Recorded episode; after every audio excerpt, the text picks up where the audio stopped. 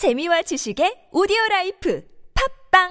아웃도어 알브이 레이저 캠핑에 가장 유명한 쿨러 브랜드는 콜맨? 에이 아니야, 도메틱이지. 전세계 캠핑카 냉장고도 전부 도메틱이라고. 꽁꽁 얼린 생수통을 넣고 다녀야 하는 아이스박스 시대는 갔다. 전기나 차량용 배터리를 연결하면 스스로 냉각, 영하 이십이 도까지 냉동이 가능한 냉동 쿨러도 오직 도메틱. 도메틱 쿨러로 무더운 캠핑장에서 더욱 시원한 맥주 맛을 느껴보세요. 지금 바로 네이버에 도메틱 쿨러를 검색해보세요.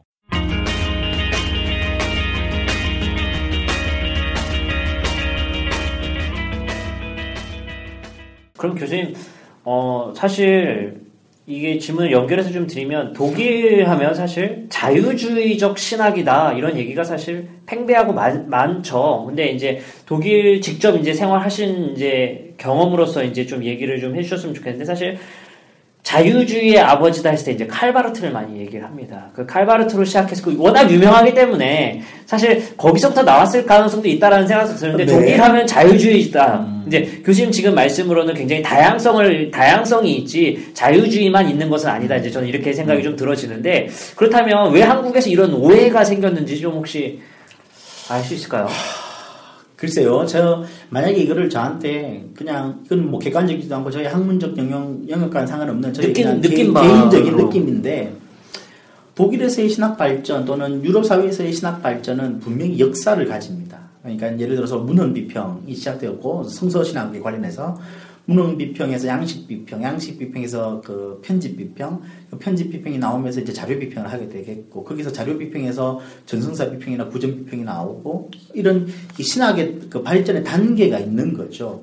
근데 그 발전의 단계는 왜 만들어지냐 하면, 앞선 신학의 연구 방법론이, 그 성서에 대한 텍스트 연구 방법론이 무언가 불만족스럽거나 개선되어야 될 여지가 있을 때, 아니면 확장의 그 여지가 보일 때 다른 방법이 등장했고, 그 방법은 이전에 있던 방법과 경쟁하고, 그리고 상호 교류하는 상태에서 굳건해지기도 하고 사라지기도 했다는 행거죠. 그렇게 되면 그 이전의 독일의 그 성서 방법 연구만 보면 역사를 가지고 이루어졌는데, 이게 한국 사회는 어떻게 받아들여졌냐 하면, 어느 날 동시에 역사 속에서 순차적으로 받아들이는 게 아니라 어느 날 동시에 한순간에 다 떨어진 거예요. 음. 문헌 비평, 양식 비평, 자료사 비평, 자료 비평, 전선 비평, 편집 비평, 신문학 비평까지가 한순간에 한국 사회에 다 떨어지다 보니까, 음. 논의되고 사라지고 남고 경쟁되고 또 생성되고 논의되고 사라지고 남고의 광, 그, 그 영향관계 없이 갑자기 떨어지다 보니까 너나의 목소리가 섞일 수 있는, 아. 그게 교집합을 형성할 수 있는 시간적 여유가 우리 사회는 없었던 거죠. 이거를 제가 오지랖이 넓진 않지만 그래도 이거 조직신학 쪽으로 좀 넘어가 보면, 분명히 칼바르트의 신정통주의는 역사적 상황 속에서 생, 생겨났다고 보여지는데, 어느 날 갑자기 뚝 등장한 게 아니라는 거죠. 컨텍스트가 있다는 거죠.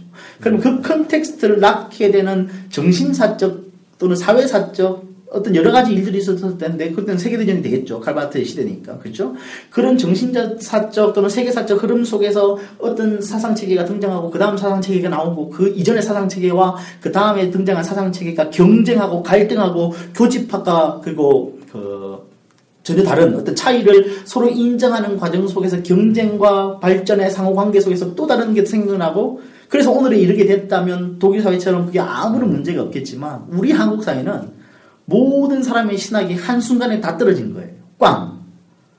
그러다 보니까 이게 교집합을 형성하거나, 서로 건전한 경쟁을 하거나, 아니면 서로가 논의를 통해서 뭔가를 그 역사적인 순서에 의해서 이루어지는 계통을 잡기에는 시간적 여유가 부족하지 않았나. 음. 이제 오늘 한국에서 어떤 논의가 계속된다면, 이제 이런 시간적 여유 속에서 논의가 되어야 할 것이고, 이미 우리도 백 년이라는 기독교 역사를 가지고 있으니까. 그리고 이런 시간적 범위 속에, 시간적 어떤 그 인식 속에서의 논의가 앞으로 우리 한국 기독교가 다음 스텝으로 어떤 신학을, 다음 스텝으로 어떤 신학 연구 방법론을 사용할 수 있을지를 고민해 볼 수 있는 계기가 되지 않을까 생각합니다. 그러면 사실 우리나라가 어떻게 보면 기독교가 들어오는 데 있어서 영미권의 선교사님들 위주로 베이스가 깔렸다고 볼 수 있잖아요. 사실 그쵸. 어떤 그 어, 신학 자체도 좀 보수적인, 네. 그런 신학 중심으로 우리나라가 이제 베이스가 그렇게 깔려 있다가, 독일의 그런 어떤 신문물이라고 생각해 보면 그 급격하게 들어왔을 때 그게 충돌이라고 볼 수 있네요.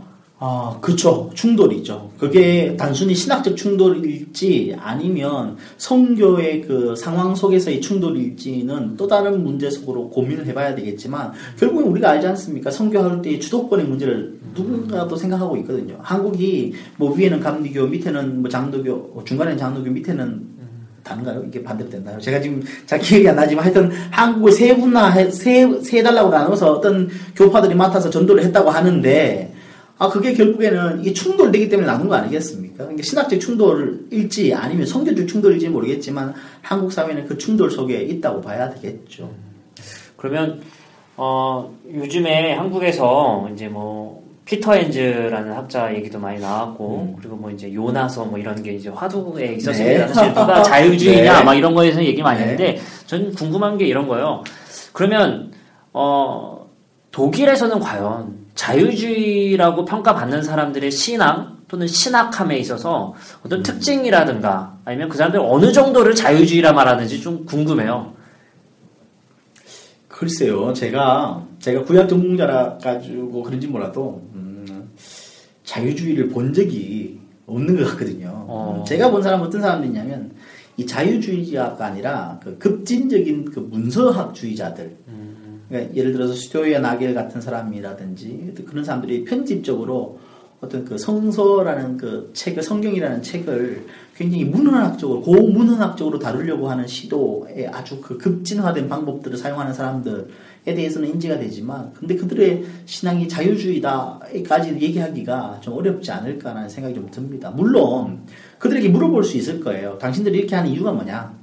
이렇게까지 성경을 분해하고 나누고 메시기 보면 메시기 보면 그래서 뭐 우리 좀 전에 식사하면서도 얘기했습니다만, 성경을 그래서 최종적으로 이 세기 판본까지 떨어뜨리려고 하는, 구약을 이 세기 판본까지 떨어뜨리려고 하는 시도가 있는데 그렇게 하려는 이유가 뭐냐?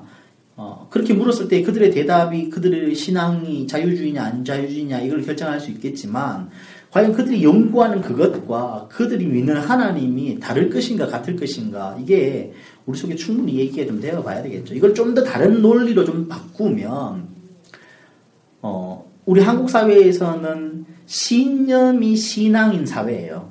음. 자기의 신념이 신앙이에요. 음. 근데 독일 사회는 신앙과 신념은 따로 떼놓고 생각합니다. 음. 이게 어떤 거냐 하면, 어떤 환경 속에서 제가 이제 그 독일에야 뭐 그 포도주를 마시는 게 너무 자유로우니까 저한테 포도주를 권해서 아, 나 알코올 하지 않습니다. 포도주를 안 마십니다가 아니라 나는 알코올 하지 않습니다라고 얘기했더니만 누가 저한테 묻더라고요. 그건 너의 신념 때문이냐라고 묻는데, 처음에는 그게 잘 이해가 안 됐어요. 신념 때문에 안 마시다니 그게 무슨 말이지? 난 신앙 때문에 안 마시는 건데, 이렇게 생각을 했던 거죠. 나는 어, 나는 내가 믿는 것 때문에 안 마시는 거지 나의 신념 때문에 안 마시는 것이 아니라고 생각했는데, 독일인들은 그걸 어떻게 표현하냐면 그건 너의 신념의 차이 때문에 오는 것이냐라고 묻는다는 거죠. 그것 때문에 제가 한동안 고민한 적이 있어요. 신앙과 신념의 차이가 뭘까? 제 개인적인 결론은, 이건 물론 신학적으로 조직 신학자들이 더 좀 논의를 해줬으면 좋겠, 좋겠다고 생각하는 문제이지만, 제 개인적으로 신념과 신앙은 분리되어야 된다는 거죠. 그렇다면 이 신념과 신앙이 분리될 때 어떤 논의가 가능하냐 하면, 신앙은 크고 작고를 논할 수 없거든요. 그죠? 믿음은 크고 작고를 논할 수 없어요. 큰 믿음과 작은 믿음을 논할 수 없어요. 왜냐하면 믿음의 필요는 어디서 드러나냐 하면 구원받는 데서 드러나는 거죠. 그러면 구원받기에 충분한 믿음과 구원받기에 부족한 믿음이라는 것은 논의할 수가 없는 거죠. 믿는 것은 안 믿는 것과 믿는 거지, 십 퍼센트 믿는 것, 이십 퍼센트 믿는 것, 삼십 퍼센트 믿는 것, 이게 말이 안 되는 거죠. 언어 자체가 믿는다, 안 믿는다, 난 널 조금만 믿어, 이런 말은 사실 쓸 수 없는 거거든요. 그러니까 믿음은 크고 작고를 논할 수 없는 단어인데, 그럼 크고 작고가 어디서 논해질 거냐면 신념의 단계에서는 논해질 수 있다는 거죠. 신념이 강한 사람과 신념이 약한 사람이 있는 것이죠. 그렇게 따지면 예수 그리스도를 믿고 강한 신념을 가졌기 때문에 공의와 정의를 따라 살고, 그리고 음주와 기견에 대해서도 철저하게 금, 그, 금욕 생활을 하고, 그렇게 사는, 금덕 생활을 하는 사람이 있는 반면에, 신념이 흔들리기 때문에, 신앙의 문제가 아니고, 신념이 흔들리기 때문에 예수를 믿는다고 하지만, 결국에는 믿음 생활에 있어서 뭔가 문제를 발생시키는 사람들이 있는 거죠. 결국에는 우리는 기독교 교육은 믿음의 차원에서부터 어디까지 넘어가야 되냐면, 신념의 차원을 어느 정도 강화시킬 수 있느냐의 차원으로 넘어가야 되는 거죠. 우리의 기독교 교육의 목표가 믿음을 강화시킨다, 이거는 어불성설이죠. 우리가 어떻게 믿음을 강화시킵니까? 우리가 교회에서 교회 활동을 통해서 어떻게 사람들의 믿음을 강화시킵니까? 그 우리가 줄 수 있는 것도 아니고, 믿음은 하나님께로부터 기인하는 것일 텐데, 그러면 절대로 우리가 할 수 없는 것이고, 우리가 할 수 있는 것은 뭐냐면 그들이 믿게 만들고, 믿었을 때 그들이 가지고 있는 신념을 얼마나 더 강하게 만들 수 있는가의 문제를 접근해야 하는 것이죠. 그렇게 따지면 독일 안에는 신념이 강한 사람과 신념이 약한 사람이 어. 공존하는 것이죠. 음.